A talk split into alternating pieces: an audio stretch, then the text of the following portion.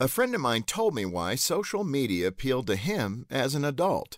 His comments not only explain why social media is so appealing to your children, but how to protect them from it. My friend's attraction to social media centers around his passion for music. He doesn't work in the music industry, but he's a big music fan.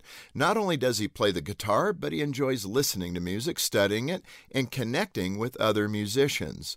The trouble is, meeting face to face with people who love music the way he does isn't always easy. At the end of the day, music is a hobby for my friend, and he doesn't want a hobby to interfere with other important areas of his life. Thanks to social media, he can connect with people all over the world who think and feel about music the way he does.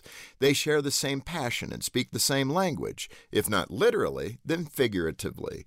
Fortunately, engaging in social media is a low risk activity for my friend because he's a mature family man and a professional who maintains good boundaries. But for a child with neither maturity nor good boundaries, unfettered access to the virtual world can be dangerous. Parents, there are two realities the real one and the digital one. To keep your children safe in the real world, teach them to avoid strangers and dangerous situations. To keep them safe in the digital world, teach them the same thing. To help your children thrive, go to focusonthefamily.com. I'm Jim Daly.